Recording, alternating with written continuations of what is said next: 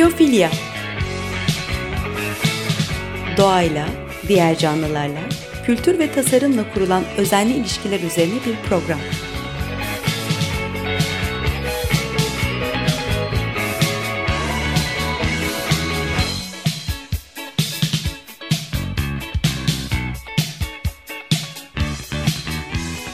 Hazırlayan ve sunan Nurhan Healer.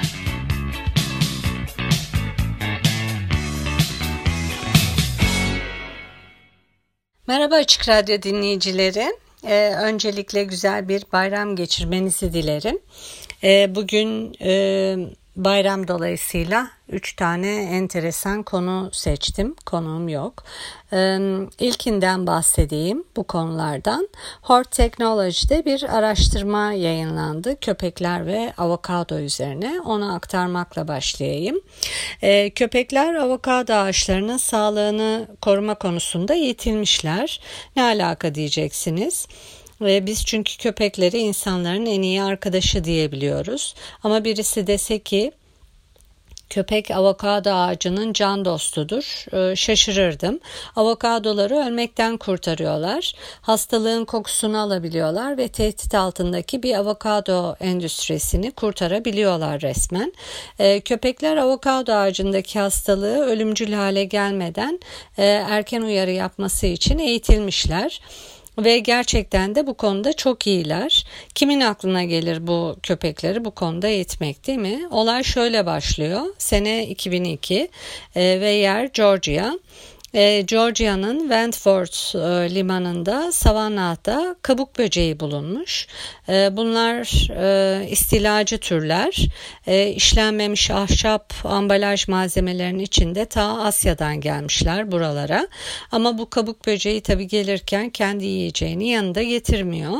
E, kendileriyle birlikte defne ağaçlarını savunmasız bırakan bir mantar türünü getirmişler defne ağaçlarını savunmasız hale getiren bu mantar e, sadece Amerika Birleşik Devletleri'nde 300 milyondan fazla defne ağacının ölümüne neden olmuş. E, Tabi avokado ile ne alaka? Avokado ağacının e, hangi aileden olduğunu tahmin edin artık defnegiller ailesinden. E, kabuk böcekleri Georgia'ya ayak bastıktan sonra e, her yıl 65 milyon dolarlık toptan satışın yapıldığı avokado mahsulünün bulunduğu e, Florida'ya da göçmüşler. Tehlike. E, avokadoyu burada yakalamışlar. Avokado narenciyeden sonra Florida'daki e, ikinci büyük ağaç mahsulü e, vazgeçebilecekleri bir ürün değil. E, hastalık geçmiş hasat e, mevsimlerinde Güney Florida'daki endüstri üzerinde yıkıcı bir etki yaratmış. Şimdi tabii korkulan şey bunun e, Meksika ve Kaliforniya'ya sıçraması. Buralarda e, avokado çok büyük bir endüstri. Hastalığın e, buralardaki endüstriyi yok edeceğinden endişe ediyorlar. FAO'nun verilerine baktım. E, FAO Food and Agricultural Organization of United States of America e, Amerika Birleşik Devletleri Gıda ve Tarım Örgütü e, ülkeler böyle tarım alanı, mahsul tonajı gibi verilerini bu örgütle paylaşıyorlar. FAO verilerine göre baktım 2016'da toplam avokado üretiminin %34'ünü Meksika tek başına gerçekleştirmiş. İnanılmaz bir rakam. Ee, onu Afrika izliyor yüzde on birle. Asya yüzde onunu e, üretiyor avokadonun.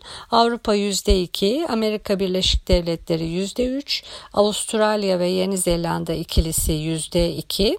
Türkiye sıfıra yakın. Türkiye'nin FAO'ya verdiği bilgiler de genelde doğru değil zaten.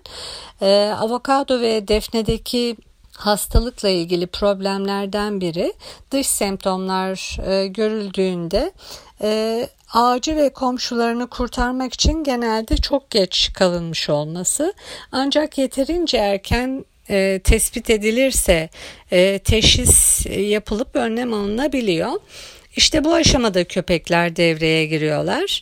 Ee, bir ekip defne hastalığının erken dönemini kokuyla tespit etmek için üç köpeği eğitiyor. Bu köpeklerden biri Belçikalı, e, ikisi Hollandalı çoban köpeği. E, onlar böyle bir tarım köpekleri olmuşlar. Agri dogs deniyor onlara, agricultural dogs. E, sıra dışı bir koku e, alma yetenekleri var zaten e, ve sıra dışı bir koku aldıklarında nasıl oturacaklarını öğrenmişler. E, böcek hastalık kokusu aldıklarında o öğretildiği gibi e, durmaya başlıyorlar. Araştırma sırasında da tam e, 229 e, deney yapılmış. Köpekler 229 denemenin sadece 12'sinde yanlış alarm vermişler. Onun haricinde bu ne demektir? %95'inde doğru uyarıyı, doğru alarmı vermişler. E, araştırmayı yazan ekip e, uygun eğitim verildiği takdirde köpeklerin potansiyel olarak avokado endüstrisini korumak için doğaüstü koku alma yeteneklerini kullanabileceklerini belirtiyorlar. Ee, çalışmanın yazarlarından Data Mills e, köpekler için e, dışsal belirtiler e, fark edilmeden önce hastalıklı bir ağacı tespit edebilecek en iyi teknoloji diyor. E, köpekler de e, bahçede koşturmaktan hoşlanıyorlar, heyecanlanıyorlar. E, dolayısıyla win-win kazan kazan gibi bir şey oluyor. E, böylece insan ve köpeğin ilişkisi başka bir boyuta taşınmış oluyor aslında. Köpekler endüstriyi kurtarıyorlar resmen. E, tabii bu şık cümleler benim kafamda şu sorulara yol açtı. Bu kadar büyük bir endüstri gerekli mi? E, e, o endüstride ne kadar adil ticaret yapılıyor? Daha önce muz, ananas, marul e, gibi sektörlerde görmüştük. Hiç de adil ticaretler yapılmıyor. Çalışanlara da, toprağa da, e, kaynaklara da kötü davranılıyor. Ee, köpeklerin bu endüstriye alet, edilmesi de ne kadar doğru onu bilmiyorum enine boyuna. E, bu e, üretilenlerin ne kadarı yörede yerli halka kalıyor, ne kadarı ihraç ediliyor? E, sıfır atık hedefi var mı?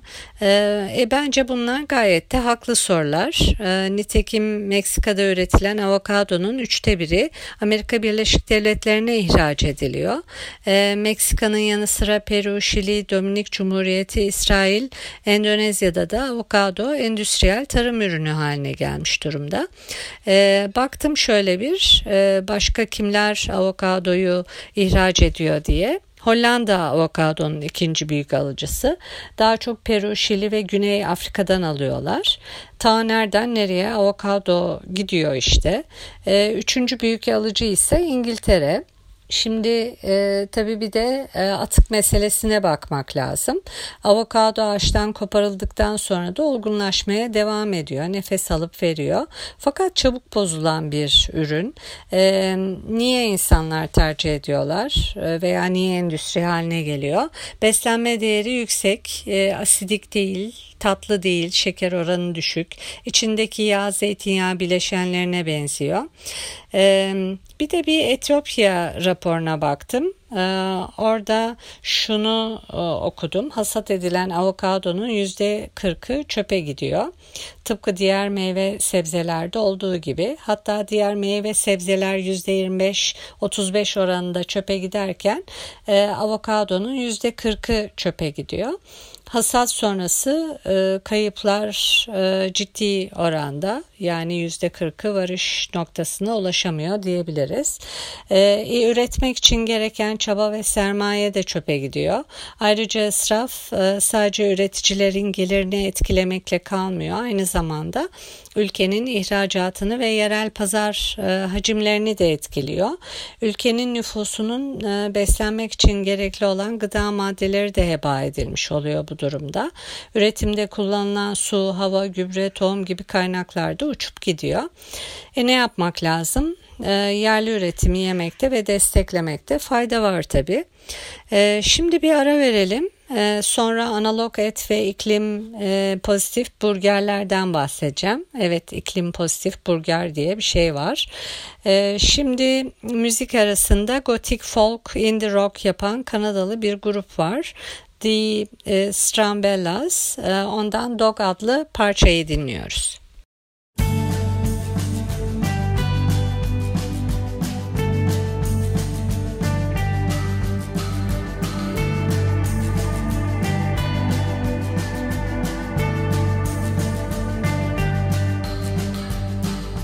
Dusty headlights and I can't see. I feel the wind of the south blowing through the trees. Shaky dreams are killing me. I feel the coals of the fire underneath my feet. I feel the coals of the fire underneath my feet. I'm looking for something.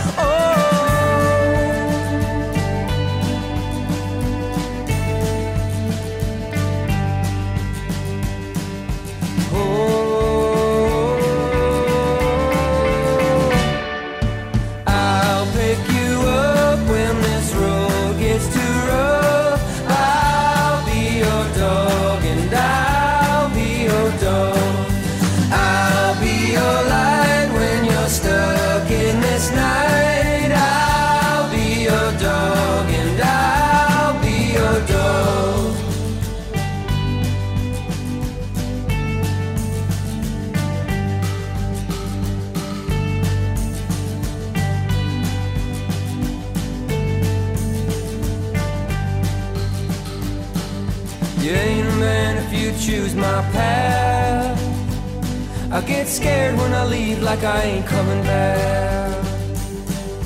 Lonely bars in the same old class. Well, it's hard when they love you and you can't love them back.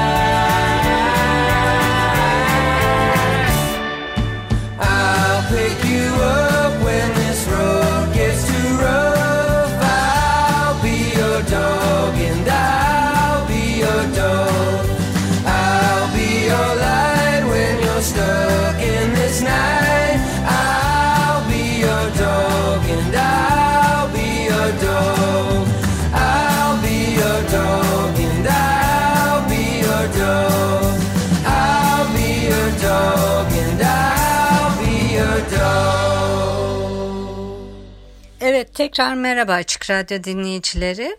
E, Biyofilia programında müzik arası vermiştik. E, Gothic Folk Indie Rock yapan Kanadalı grup The Strambellas'dan Dog adlı parçayı dinledik. İlk yarıda size avokado ağacı bekçisi köpeklerden bahsettim. Belçikalı ve Hollanda çoban köpekleri avokado ağaçlarının yakalandığı hastalığı önceden haber e, vermek için eğitilmişler.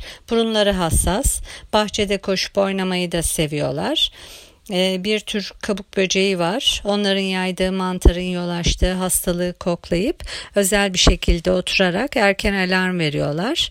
E, köpeklerin hassas koku alma duyuları sayesinde Meksika, Şili, Peru, Kaliforniya'daki avokado endüstrisi neredeyse kurtulmak üzere diyebiliriz. E, şimdi diğer bir konuya geçeyim e, analog etten ve iklim pozitif burgerlerden bahsedeceğim. E, büyük yiyecek zincirleri e, bitki ağırlıklı yiyeceklere de e, ağırlık vermeye başladılar etten ziyade. E, dünyanın önde gelen perakende firmaları food courtlarda veya üreticilerse ürettikleri yiyeceklerde bitki miktarına dikkat ediyorlar artık. Mesela Amerika'da bir Sonic firmasını duymuşsunuzdur fast food restoran e, zinciri. Bunların bir hamleleri var. Sonic'lerin sayısı 3500-4000 adet kadar. Bayağı bir sayı daha fazla sürdürülebilir uygulama arayışındalar ve et e, tüketimini azaltmanın mantıklı olduğunu kabul etmişler. Yarı sığır eti, yarı e, mantarlı burger yapmaya başlamışlar. Artık burgerler de iklim pozitif olmaya başladı. E, İsveçli burger zinciri Max Burger'de bitki bazlı gıda seçeneklerini geliştirmeyi taahhüt etmiş. Satışları da %900 artmış son iki yılda. Yani bunun karşılığını karşılığında almış aslında. E, zincir diğer her e, öğünün e, 2022'ye kadar sığır etinden başka bir şeyden e, yapılmasını sağlamak için de e, çaba gösteriyor. E, Guardian'a baktım. E, İngiltere'deki süpermarket zinciri var Sainsbury. E, gerçek hayvan etlerinin yanı sıra analog etler de satıyorlar. Yani ete benzer e, şeyler. Giderek et benzeri gerçek et olmayan gıdalar artıyor. E, KFC'nin İngiltere kolu ünlü kızarmış tavuk e, tarifinin bitki bazlı versiyonunu deniyor. Tavuk konusu gizemli tabii hala ee, bu girişimlerin hiçbiri tek başına dünyayı e, kurtarmayacak diyebilirsiniz. Ama et ve süt ürünlerini azaltmak, kesmek e, daha sürdürülebilir bir gezegen için yapabileceğimiz en büyük şeyler arasında. E, şimdi üçüncü konuma geçeyim. Bu son konum. E, Catherine e, Martinko'nun e, seyahatle ilgili bir yazısına rastladım. E, seyahat etmeye e, ne kadar etik olduğunu sorma zamanı geldi diyor. Şimdi seyahate de böyle bir soru sorulur mu? Etik seyahat gibi bir şey var mı? Belki evde kalmak daha sorumlu bir şeydir. E, bunu kendi adıma dün düşündüm. Ee, dün aklıma gelmişti tesadüfen. Ee, denizi, yolu, dağları ölesiye özlediğimi fark ettim. Ee, seyahat çok ilham verici ve aynı zamanda e, insanın e, canının suyu, yemeği, çay içmeyi çekmesi gibi bir şey. Bir de derler ya çok okuyan değil çok gezen bilir. Ee, çok kısa sürede çok şey görmek hayatı çabuk okuyup sıkılmayı da getirebilir beraberinde veya insanlarla aranızdaki uçurma açıp e, yalnızlaşmanıza da neden olabilir. Ee, çok gezen ve öğrenen biri kendine yetmeyi de öğrenmiştir. Bunun üstesinden gelir herhalde. Ee, işte bu yüzden seyahat etmeyi bırakma önerisi şok etkisi yaratabilir. Hani bir seyahatimiz var. Ee, o da zaten çok sık yapmıyor da olabiliriz. Alison Susan Jane Smith'in Seyahatteki Bir Sonraki Eğilim diye bir makalesi var. E, bu makalede rakamlar da paylaşıyor. Seyahat endüstrisi son 20 yılda büyük e, büyümüş, büyük ölçüde büyümüş. Smith e, 1996'da turistlerin yurt dışına e, 560 milyon seyahat gerçekleştirdiğini yazıyor. E, bu sayı 2016 yılına kadar 1.2 milyara çıkmış. E, çok sayıda insan kendi başına başına bir sorun haline gelmiş aslında. Bu e, sadece hava yoluyla seyahatten kaynaklanan e, büyük emisyonları temsil etmekle kalmıyor bu sorun. Aynı zamanda şehirlerde, tarihi mekanlarda, e, hassas ekosistemlerde de dış mekanlarda aşınma ve yıpranmaya da neden oluyor bu kadar insan. E, suya talep artıyor. E, mesela Bali'nin nehirlerinin kurumasına bile neden olmuş. E, Tayland'ın en ünlü plajları çöpten geçilmediği için kapanıyorlar. E, Venedik ve New York'a baktığımız zaman da yerli halk turistlerden ötürü biraz daha dışlanmış durumda. Daha dış cepherlere doğru kayıyorlar. E, hükümetler de turistleri kendi vatandaşlarının refahından daha e, önde tutuyor. E, Tanzanya'da geçen yıl yaklaşık 185 e, Masai e, evi avcılık e, turları işleten yetkililer tarafından yakılmış. 6800 kişi evsiz kalmış. Tanzanya'da ekoturizm tartışılıyor. Bu dolarlar aslında hani safari alanına dönüştürmek için bir teşviğe de dönüşüyor tabii gelen dolarlar. E, seyahat etme, gitme diyebiliriz. Bunları demek kolay tabii dile kolay. E, kendini seyahatten alıkoymak hiç de kolay bir şey değil. E, bir yandan da ama bunları görmezden e, gelemeyeceğimiz kadar e, büyüdü bu konular. Etik turizm, sorumlu turizm ve ekoturları gibi şık tanımlar da konuyu hafifletmiyor artık. İhtiyaç duyulan şey yeni bir paradigma, seyahatler, tatiller ve genel olarak uzaklaşmanın yeni bir yolunu bulmak durumundayız. Çok seyahat etmek istiyorsak yapabileceğimiz şeylerden biri belki de önce kendi ülkemizden başlamak. Çünkü hani kendi yaşadığımız ülkeyi ne kadar gördük, tanıyoruz. Görmediğimiz, tanımadığımız o kadar çok yeri var. Bir de yavaş seyahat fikri var. Bu fikir de güzel. Uçakla gidebileceğimiz kadar uzağa yine gidebiliriz ama otobüs, tren, bisiklet veya yaya yolunu kullanarak tabii ki de uzayacak bu seyahat. Varış noktası değil de seyahatin kendisi de farklı bir deneyim sunuyor. Kavafis'in İtaka şiirinde yazdığı gibi belki de. Burada programı çok seyahat eden ve ilham perisi gibi dolaşan Anthony Bourdain için bir şarkı çalarak bitirmek istiyorum. Ölümü biraz hepimizi yaraladı. Şarkı gittiği yerlerden biri olan Girit'ten gelsin. Nikos Xylouris'ten dinleyeceğiz. Itane Mia Fora. Ee, herkese iyi bayramlar. Ee, prodüksiyondaki arkadaşlarıma, Açık Radyo'ya ve dinleyicilerine iyi bayramlar. Aksiyonel umutlar diliyorum. Hoşçakalın.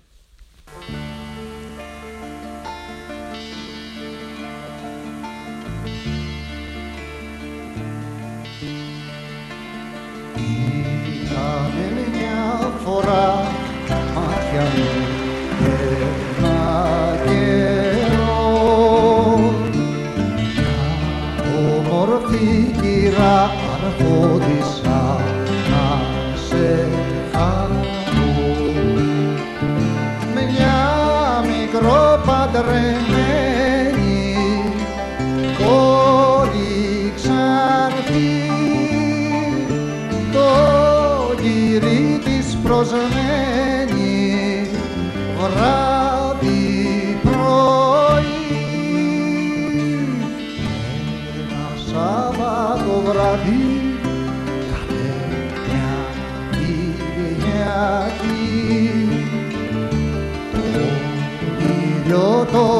ζευγάρι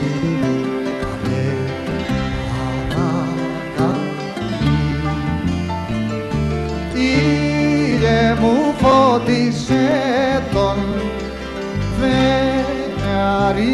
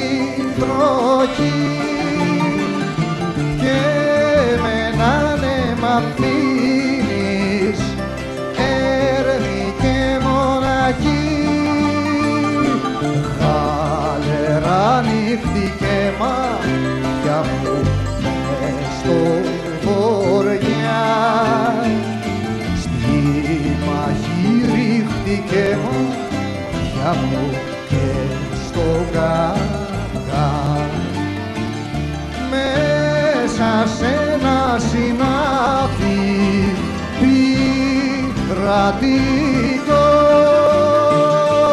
Είδα φωτιά να ανάβει και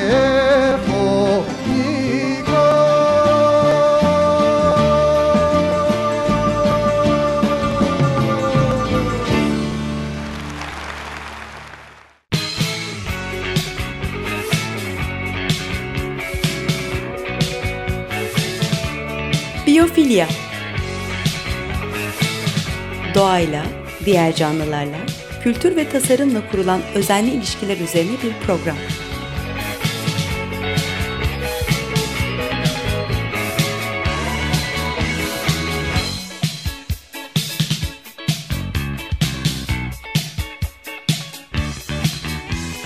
Hazırlayan ve sunan Nurhan Healer.